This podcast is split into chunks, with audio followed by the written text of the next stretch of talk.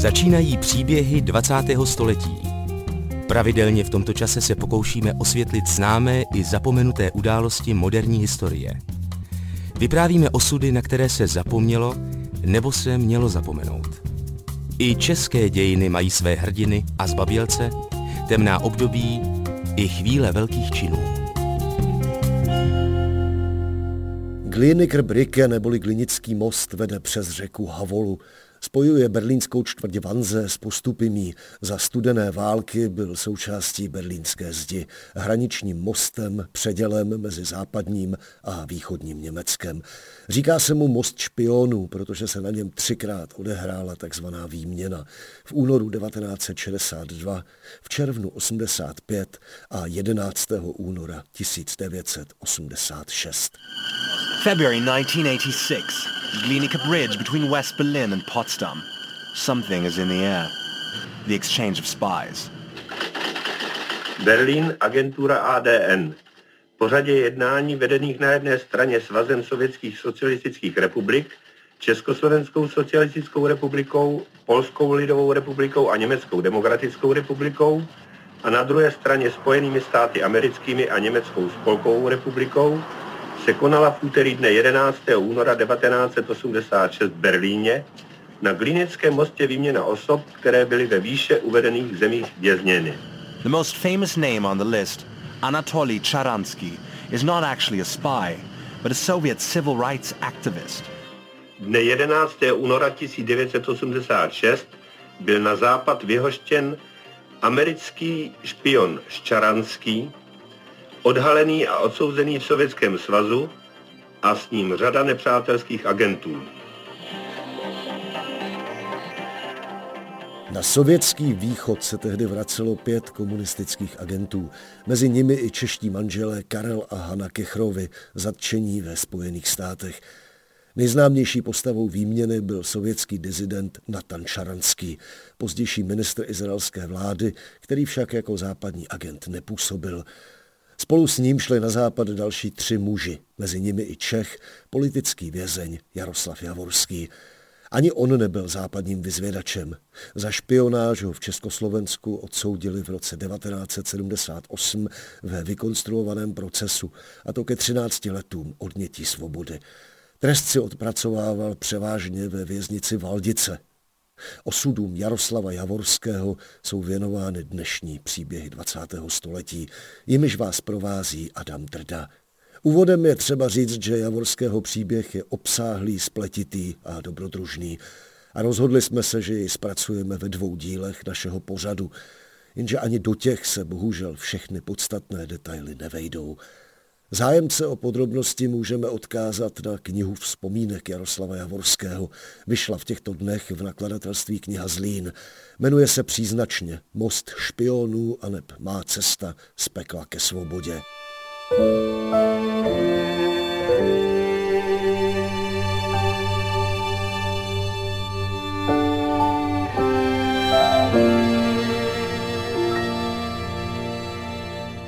Jaroslav Javorský se narodil roku 1947 v Praze. Absolvoval gymnázium a poté dvouletou nástavbu při střední ekonomické škole v Karlových Varech. Má bratra Jiřího, jejich matka se jmenovala Věra Javorská, otec Jiří Javorský byl český špičkový tenista. Cesta Jaroslava Javorského na most špionů začala 21. srpna 1968. V době sovětské okupace Československa byl 21-letým vojákem základní služby. V hodnosti staršiny velel oddílu radistů. V noci z 20. na 21. srpna byli na cvičení na hoře Klínovci v severozápadních Čechách. Javorský měl noční službu. Moje zábava, abych neusnul, byla, že jsem měl takový malinký tranzistorák, asi 5 cm na 5 cm, No a poslouchal jsem vlastně muziku nebo zprávy. No a potom jsem měl takový dojem, že se, že je to nějaká rozhlasová hra, která mluví o tom, že teda Československá republika byla obsazená a tak jsem tomu ani moc jako ze začátku nevěnoval pozornost a e, přeladil jsem to zase na jinou stanici, ale když to tam hlásili na druhé stanici a na třetí stanici, tak jsem říkal, tak se něco děje, no tak ale nevěděli jsme co.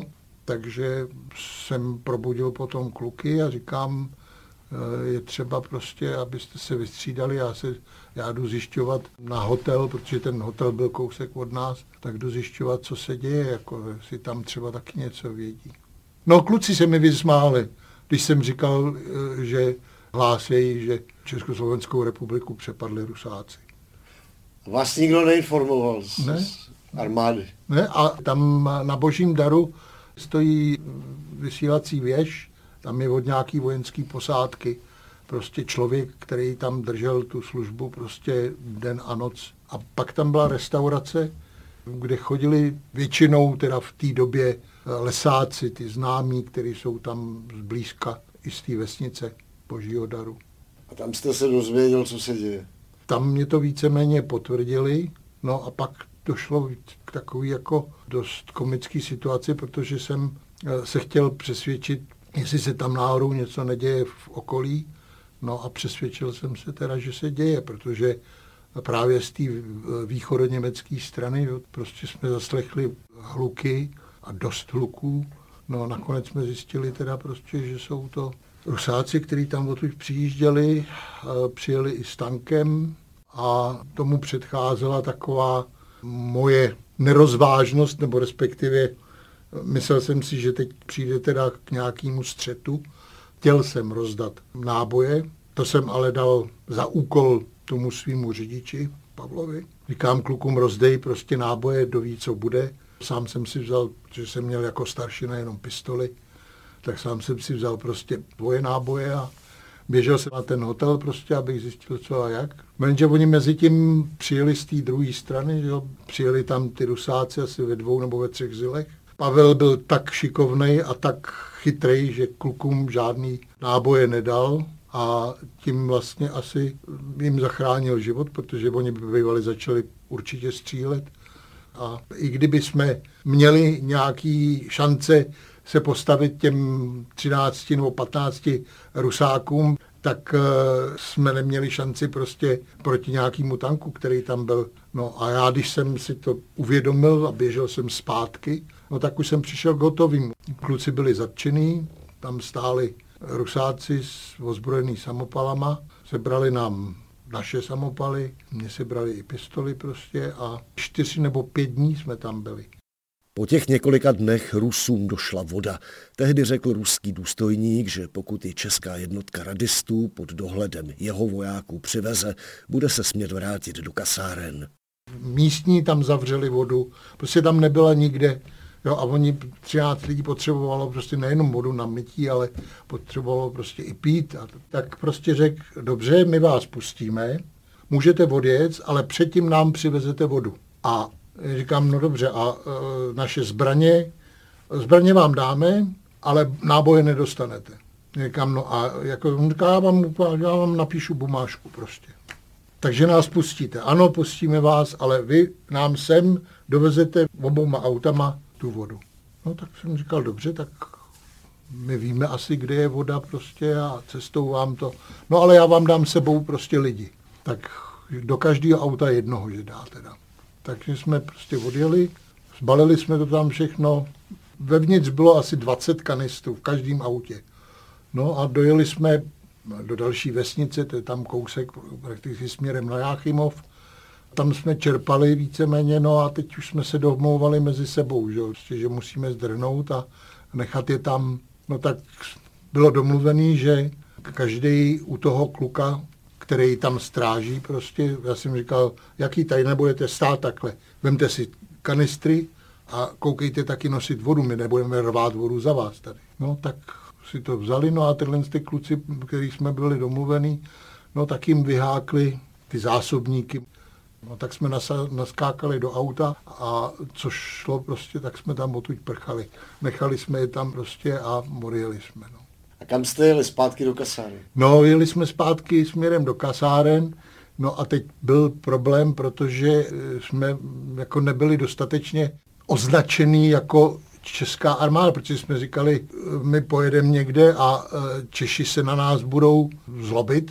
No tak hned u nějaký první pumpy jsme vyměnili prostě kanistry za československý vajky, kterými jsme polepili obě dvě auta. No a jeli jsme dál a eh, když jsme přijížděli do Varu, tak až mi bylo potom trapně, protože nás oslavovali jako osvoboditele, jo. takže to bylo hrozně trapný, protože jsme vlastně utíkali před Rusákama a tam se vás nikdo neptal, prostě z letech jo, přinášeli jídlo, přinášeli pití, poplácávali prostě a to. No a tam odtud jsme se dostali do kasáren, aniž by e, ty Rusáci nás nějakým způsobem chytli.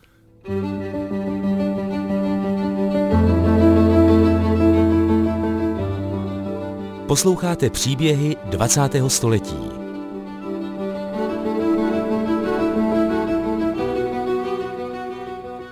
Československu se rychle měnila politická situace. Brzy začala takzvaná normalizace a z okupantů, které javorského vojáci odzbrojili, se v oficiálním pojetí opět stali sovětští bratři a zachránci před kontrarevolucí. Jaroslav Javorský dále jako základák velel oddílu v Berouně, měl mimo jiné na starosti malou zbrojnici a sklad střeliva. Aby sobě i mužstvu usnadnil život, nechával si u sebe klíče, nemusel pak pro ně běhat při nočním poplachu. Bylo to proti předpisům, podle nichž měl klíče od zbrojnice odevzdávat na služebnu. Javorského kdo si prozradil a tak se dostal k výslechu, který vedl kapitán Touš. Ten mě takzvaně vybral, to znamená dokázal mě, že tam ty klíče nejsou. E, já jsem nechápal jenom prostě, jak to mohl vědět. On se samozřejmě pod nějakým nátlakem dostal k těm mým vojákům a z nich eh, vymačkal při různých vyšetřováních to, co potřeboval, takže vlastně na mě měl tyhle ty věci prostě jako důkaz. To bylo potom nazvaný, eh, že jsem ohrozil celý útvar nebo celý pluk dokonce jsem ohrozil svým jednáním, no za což je vojenský prokurátor. Jo. Takže s tím letím začal. A ohrozit pluk jste měl tím, že jste si nechával u sebe klíč, který měl... Který jsem mohl zneužít, protože jsem měl k, přístup jak k samopalům, tak ke střelivu v době, kdy eh, to nebylo prostě plánovaný nebo kdy to nebylo povolený. Mně jako staršinovi. Takže to byl vlastně ten eh, záchytný bod, nad kterým mě vlastně už mohl vyslíchat. No a potom mě řekl prostě, že jsem zrovna tak ohrozil ty soudruhy z ruských posádek, kterým jsem zaprvé odvez eh, ty nádoby na vodu, takže jsem je vystavil eh, smrtelnému nebezpečí. No a protože už to byly zase soudruzy, už to nebyli okupanti pro tyhle ty složky aspoň, tak to stejně bude muset ale předat prokurátorovi, no a to si dovedu spočítat a tak dále. Ty figurky byly rozdané prostě od počátku, tak abych za, za žádných okolností vyhrát nemohl. Tady je třeba drobné vysvětlení. Rodiče pana Javorského tehdy působili v kapitalistické cizině v západním Německu, kde jeho otec trénoval tenis. Voják Javorský uměl německy a anglicky a říká, že už dřív se ho vytipovala vojenská kontrarozvědka jako vhodného spolupracovníka. Nebyl komunista a bylo tedy třeba ho ke spolupráci zlomit. K tomu byl zřejmě určen právě kapitán Touš. Byl velice korektní. On byl eh, opravdu k tomuhle tomu pravděpodobně taky školený. Tady na vás mám tyhle ty věci. Chlape, co s váma mám dělat? No řekněte mi to, co byste dělal na mém místě? Vy jste se dopustil vlastně vlasti zrady, vy jste se dopustil a tak dále, a tak dále. Jenže on jednal prostě už v zájmu, podle mě, od STB a od VKR. Každopádně prostě mě řekl, že mi dá noc na rozmyšlenou, že mě už nepustí na rotu, abych se tam náhodou s někým nepotkal, nebo aby jsem se s nima nedomlouval, a e, že mě teda zavře na tu noc do toho plukovního vězení a tam, že si mám rozmyslet, a že to chce slyšet ráno, jestli teda budu spolupracovat a k tomu samozřejmě přidal prostě, že určitě, když to dopadne pro mě špatně, tak to dopadne špatně i pro rodiče a tak dále. No takže víceméně mě bylo dáno dvě možnosti. Buď mě on eh, předá eh, vojenskému prokurátorovi, pak z toho kouká kolik let Sabinova, což bylo tehdy úplně nejhorší věření pro vojenský. No a nebo teda prostě kejvnu na jeho návrh, Eh, s tím, že teda potom se budeme bavit konkrétně o co a jak půjde dál, že ze mě nechtějí udělat žádného James Bonda, že to je prostě uh, víceméně jenom práce v terénu, která je informativní. Samozřejmě prostě jsem v sobě hledal uh, buď odvahu, anebo rozum. Nakonec zvítězil rozum, protože Eh, mně bylo 22 let, já jsem, nebo 21 vlastně, já jsem těch zkušeností ze života moc neměl a i když jsem nikdy neměl strach z SMBáků nebo z vojáků, tak jsem vždycky měl ale určitý respekt a zbytečně jsem nedráždil.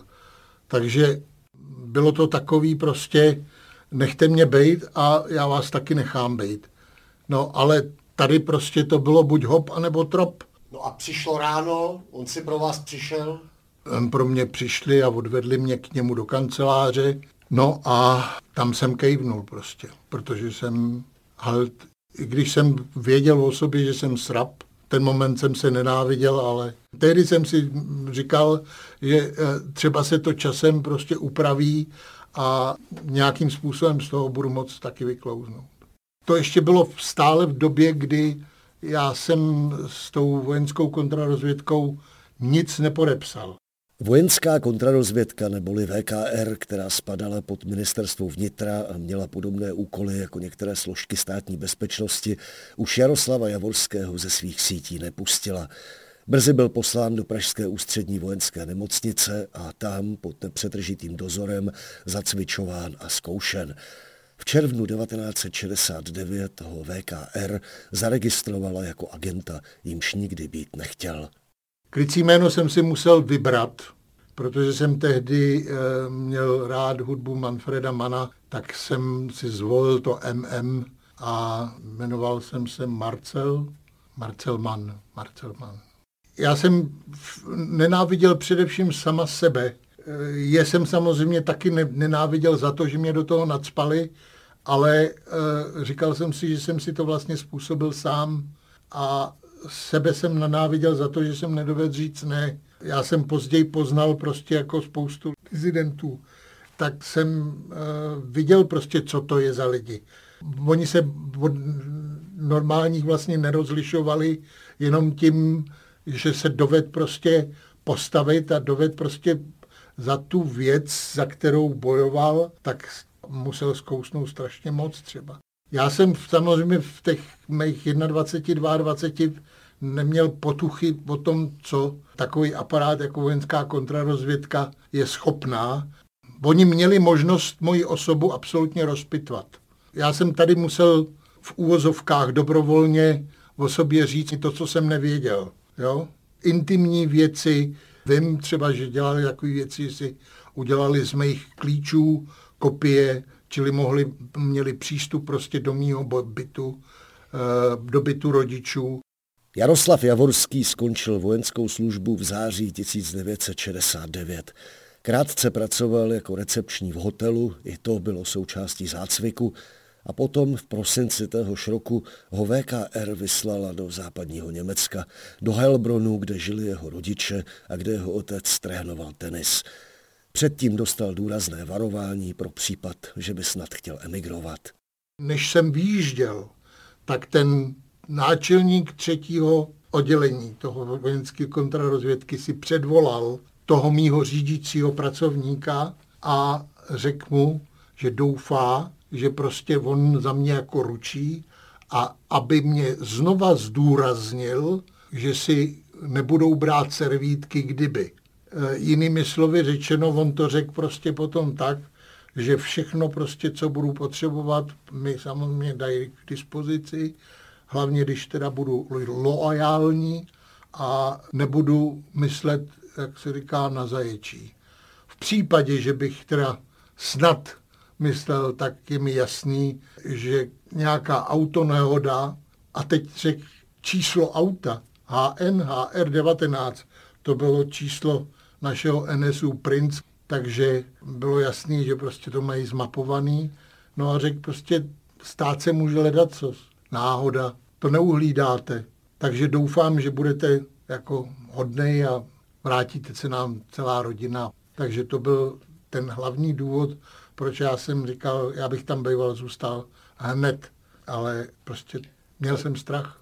Pane Javorský, co, co vy jste tam měl dělat? Vy jste se měl s někým seznámit a podávat informace, nebo proniknout do nějakého prostředí, nebo... Víceméně to bylo přenechané na mě a na možnostech, které se mi naskytnou. Oficiálně jsem tam jel za svojí rodinou. A potom byly domluveny korespondence, byly domluveny telefonní čísla a kdy, jak se mám ozývat. Mě vlastně ten řídící pracovník před odjezdem představil tomu nejvyššímu šéfovi, ten mě předával pas, ten mi předával asi 50 marek hotovosti na drobné výdaje, které oni prakticky chtěli. Chtěli nějaký mapy a nějaký takový telefonní seznamy a to, takže tím jsem byl vybavený. Splnil jste někdy nějaký úkol, jako že byste opravdu něco udělal? Já jsem žádný úkol takovej jako ani nedostal. To bylo skutečně já tak, jsem, jako budeš se já pohybovat... Jsem, budeš se pohybovat v, ho, v high society. A, a je pravda, že jsem se prostě po tom časem do té high society dostal. Ten, který je nejvíc zajímal a jediný vlastně, to byl pan Fred Bayer, majitel firmy Bayer Dynamic, nebo Dynamic. A to prostě bylo nade vším. Jako, jakmile jsem řekl Bayer, tak to prostě vojenská kontrarozvědka eh, začala poposedávat a co můžeme udělat, to byla prostě pro ně vějíčka. Proč je tak zajímal ten člověk? Spojení mezi ním a mezi Američanama. V Heilbronu, jak známo, byla jedna základna a americká posádka, která tam byla, její představitelé byli nejlepší přátelé Bayera a naopak. Platili vám něco za tu činnost? Ne. ne Já, proto jsem říkal, že jsem před odjezdem dostal 50 marek na to, abych jim nakoupil nějaké věci. Jinak v podstatě e, za mě zaplatili, když třeba jsem byl potom vytěžovaný, ať už to bylo v konspiračním bytě nebo někde v restauraci, tak e, ten pracovník za mě zaplatil prostě e, to občerstvení a tak dále. Jaroslav Javorský si podobně jako jeho otec v Německu vydělával jako tenisový trenér. To pro něj také byla příležitost seznamovat se se zajímavými lidmi. Musel se vracet do Československa a znovu výjíždět do Německa. Jeho, zdůrazněme znovu, že nedobrovolná spolupráce s vojenskou kontrarozvědkou neboli VKR trvala do roku 1977. Říká, že žádné důležité informace nepředával. A je to ta část jeho příběhu, kterou musíme zestručnit. Podrobnosti najdou čtenáři v jeho již zmíněné knize Most špionů a má cesta z pekla ke svobodě. Důležité je, že podle archivních materiálů chtěla vojenská kontrarozvědka už v roce 73 s Javorským ukončit spolupráci, neboť se prý v Německu dekonspiroval. Roku 77 už byl starší a zkušenější a spolu s celou rodinou do Německa skutečně emigroval.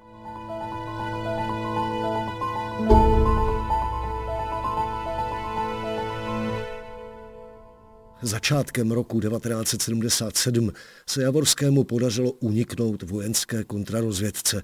Jeho rodiče pobývali pracovně v západu německém Heilbronu. Javorský zařídil výjezd z Československa na západ i pro sebe a svého bratra. A když se všichni za železnou oponou sešli, požádali společně v západním Německu o politický azyl. S tou emigrací to bylo tak, že jsem rodičům, když jsem přijel do Německa, řekl, dělejte si, co chcete, ale já už se zpátky nevrátím. Neřekl jsem vám to, stydím se za to, ale já jsem byl přinucený pracovat prostě pro vojenskou kontrarozvědku, já už to dělat nechci a teď je tady jedinečná příležitost, jste tady všichni. Já už se o vás nebojím, že by vám někdo ublížil prostě a co se má stát, to se stane prostě každopádně, já se už vracet nebudu. No takže samozřejmě přišla rodinná rada.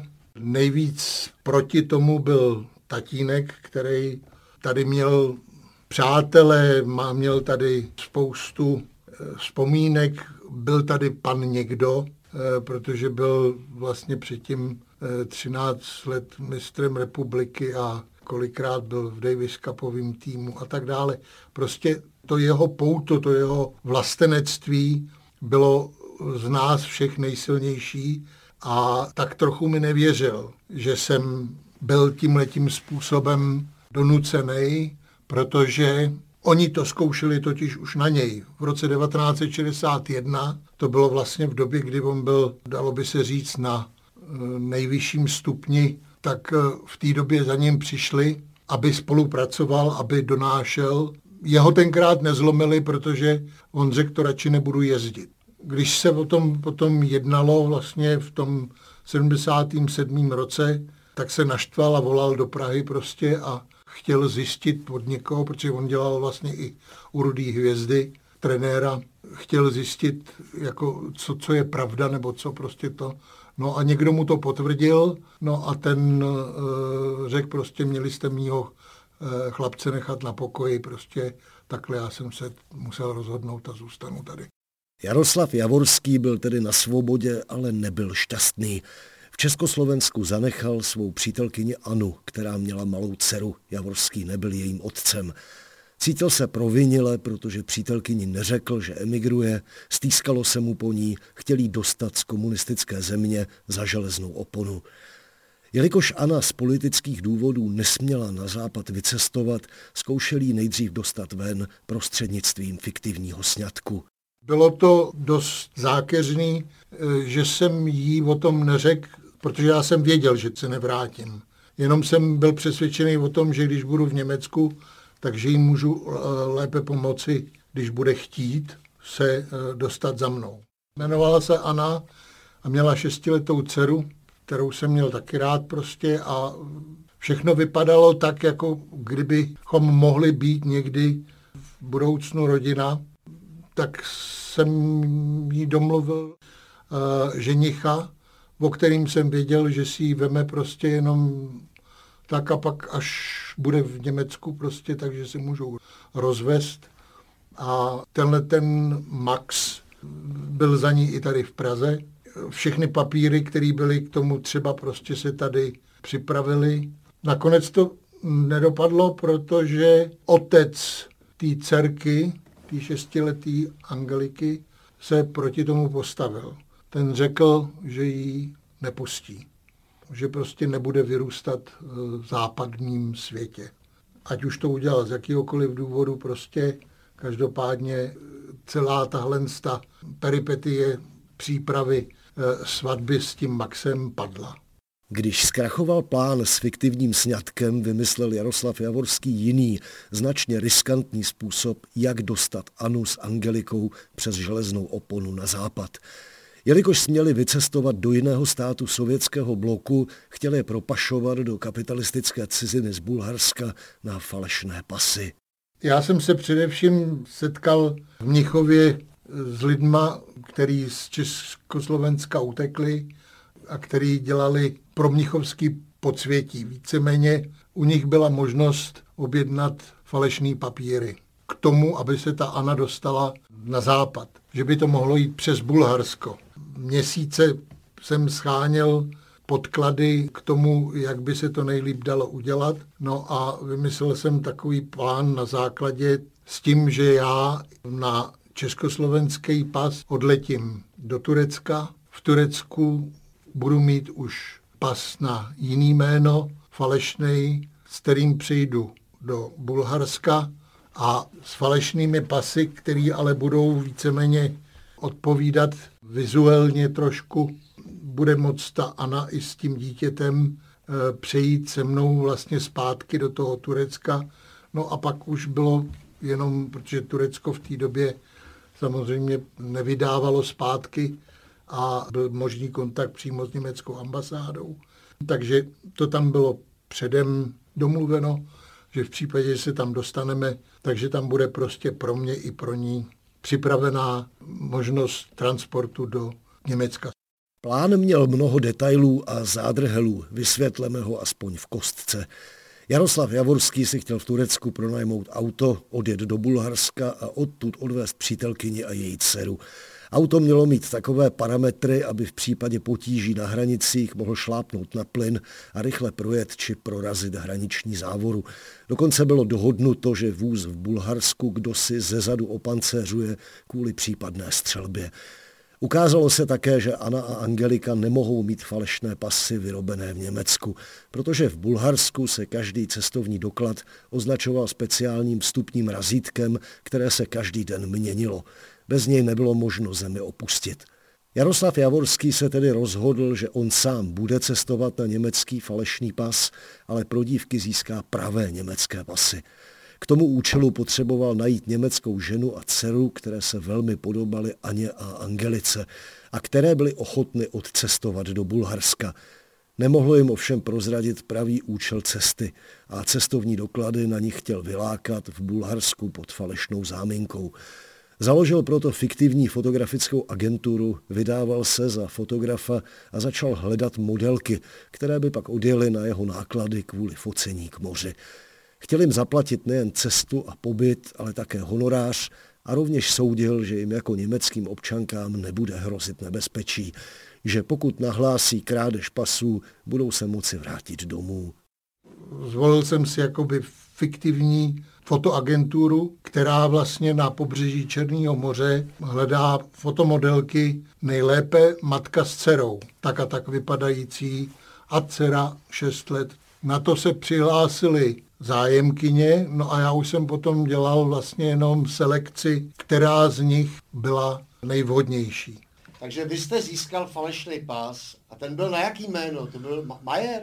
Martin Majer. A, Zase MM. A teď jste se domluvil s tou německou ženou a její dcerou. Ano, ty dostali zaplacenou letenku a pobyt eh, u Černého moře s tím, že si měla vzít sebou prostě ještě další doklady, jsem říkal pro případ případů, že bychom ještě někam potřebovali jako jec. Ano, bylo to nefér vůči matce s dítětem, který jsem použil k tomu, abych získal oštemplovaný pasy, který vstoupily do země, ale na druhou stranu jsem jí zabezpečil vlastně nejenom penězma, ale i těma potvrzeníma to, že jí vlastně eh, potom, když k tomu došlo a eh, vyžadovali prostě na ní nějaký prokázání, takže se mohla legitimovat a mohla i s dcerou vlastně dva dny potom zase odletět zpátky do Německa. A vy jste jim vlastně zaplatili nějaký honorář, že jo, za tu... Samozřejmě, byl to nejenom ta cesta, ale byl to i honorář, který vlastně dostali za to, co dělali a za, za ty nepříjemnosti, které měli.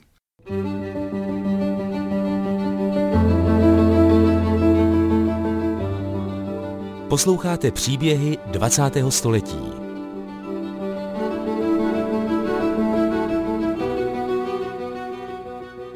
Přítelkyní Anou se Jaroslav Javorský domluvil. Pracovala v Československu na telefonní ústředně, mohli si volat bez rizika od poslechů. Ještě pořád se psal rok 1977. V září Anna s dcerou vycestovali do Bulharska. Stejně tak německá modelka se svou dcerou. Jaroslav Javorský odletěl do Istanbulu. A tam se ukázalo, že plán byl možná dobrý, ale přesto spoustu okolností nebral či nemohl brát v úvahu. A téměř nic podle něj neprobíhalo. Plán je jedna věc a provádění nebo skutečnost eh, je ve většině případě prostě vždycky nějak jiná. Záleží potom nejenom na okolnostech, ale i na štěstí nebo smůle. Ta příprava jako taková byla dost důkladná a byl jsem přesvědčený o tom, že když něco dělám důkladně, takže se musí prostě každopádně výjít a hlavně jsem tomu chtěl věřit. Samozřejmě tam hrála i určitou úlohu u moje rodina, především rodiče, který eh, neměli vědět úplně všechno, neměli eh, být eh, s tou riskantností toho plánu seznámený. S tím byl seznámený akorát můj bratr Jirka, který měl ode mě nějakou dispozici pro případ případů. Kdyby jsem se do 3. října toho roku 77 7 neozval a nepotvrdil mu, že jsem se dostal zpátky na eh, místo svého příletu, tak eh, měl dispozice, co má dělat dál.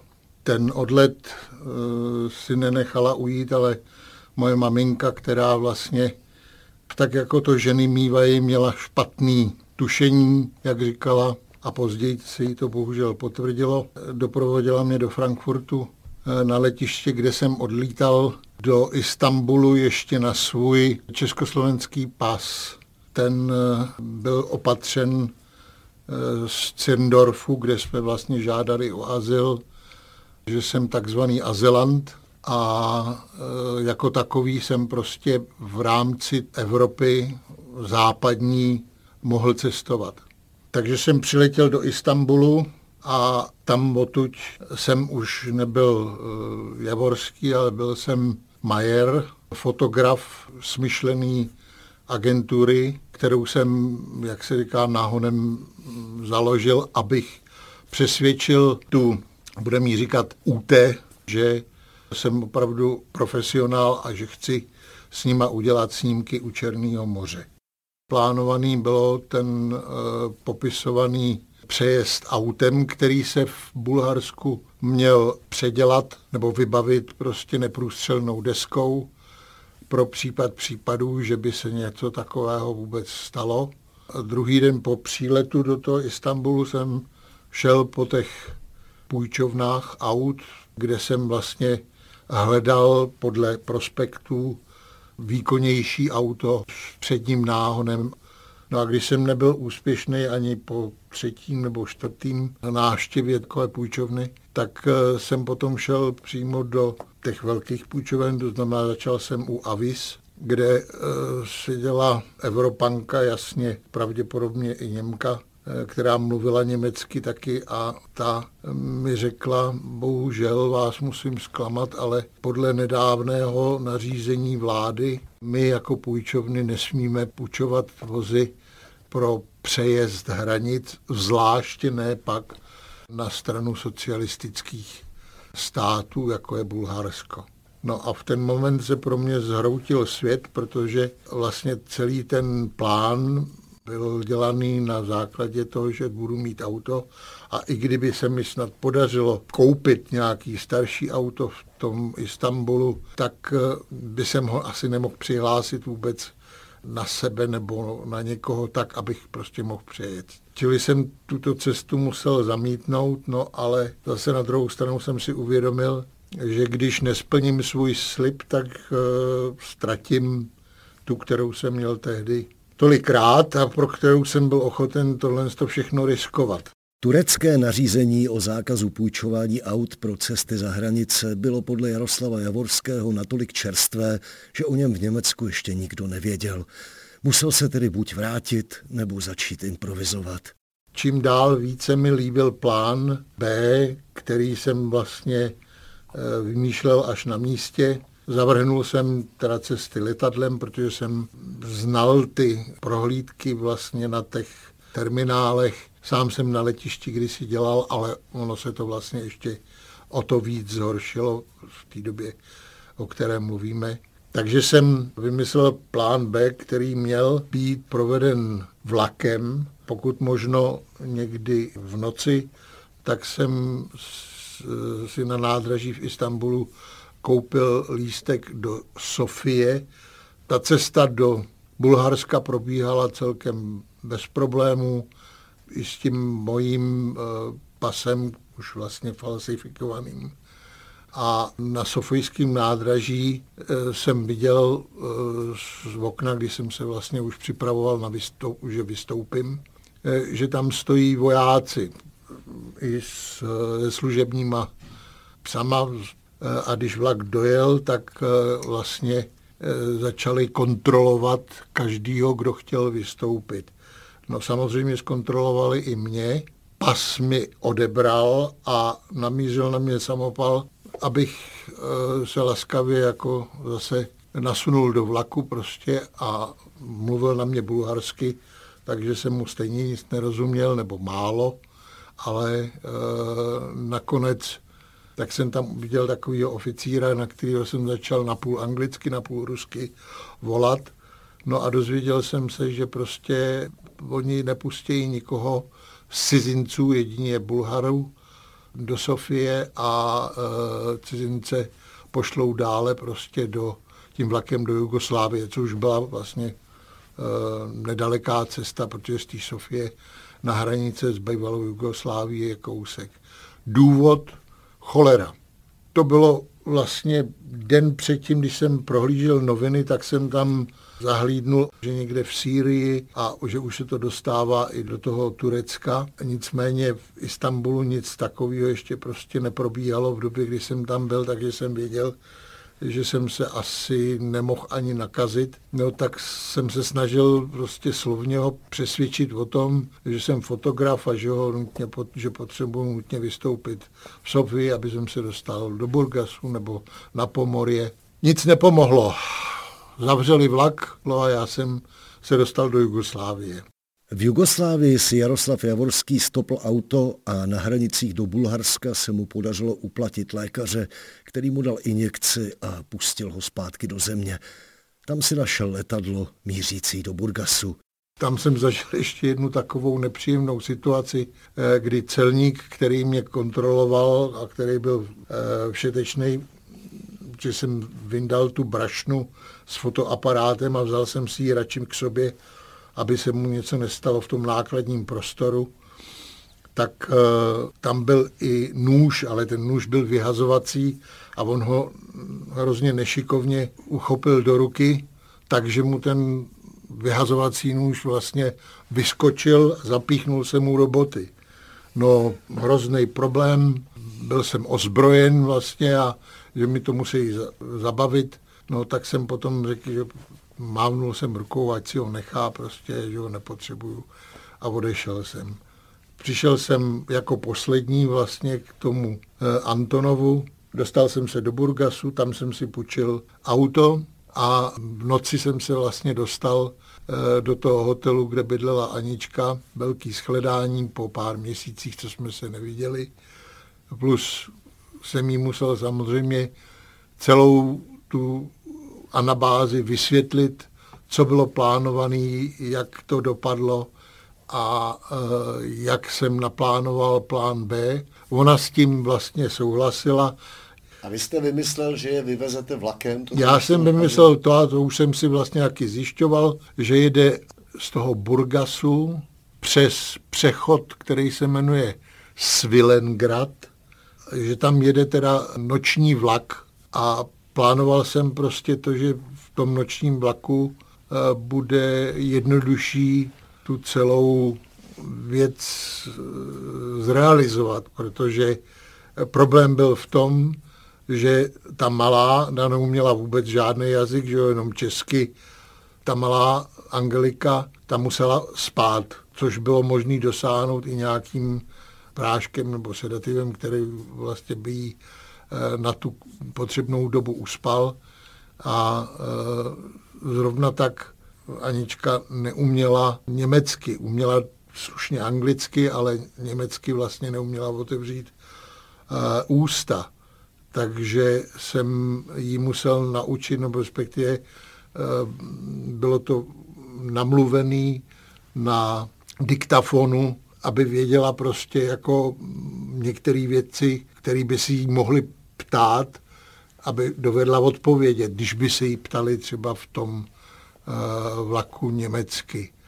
No, a měla různé šminky plus vycpávku pro zuby, kde mělo vlastně v ten moment, kdyby promluvila, tak to mělo znít zastřeně, že má bolavý zub. Takže to bylo prostě po německy řečený, ale překladu, prosím tebe, vysvětli jim to, mě bolí zub.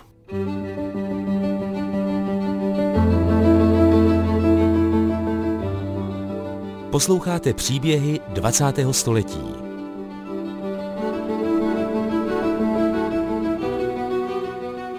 Před odjezdem z Bulharska šel Jaroslav Javorský za německou modelkou, které říká Ute.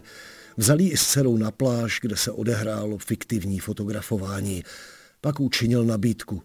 Objevila se možnost dalšího focení v jiné zemi a pokud má Ute zájem, potřeboval by jejich pasy, aby zařídil víza. Tak získal doklady pro svou přítelkyni Anu a malou Angeliku. V noci z 2. na 3. října odjížděli vlakem, mířili do Turecka.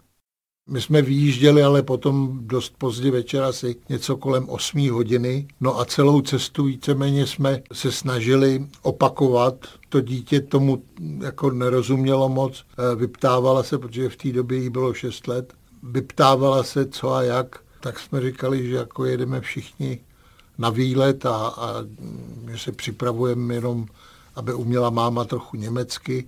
No a tohle to všechno víceméně prostě probíhalo tou cestou k těm hranicím. Jo. Strach jsme měli.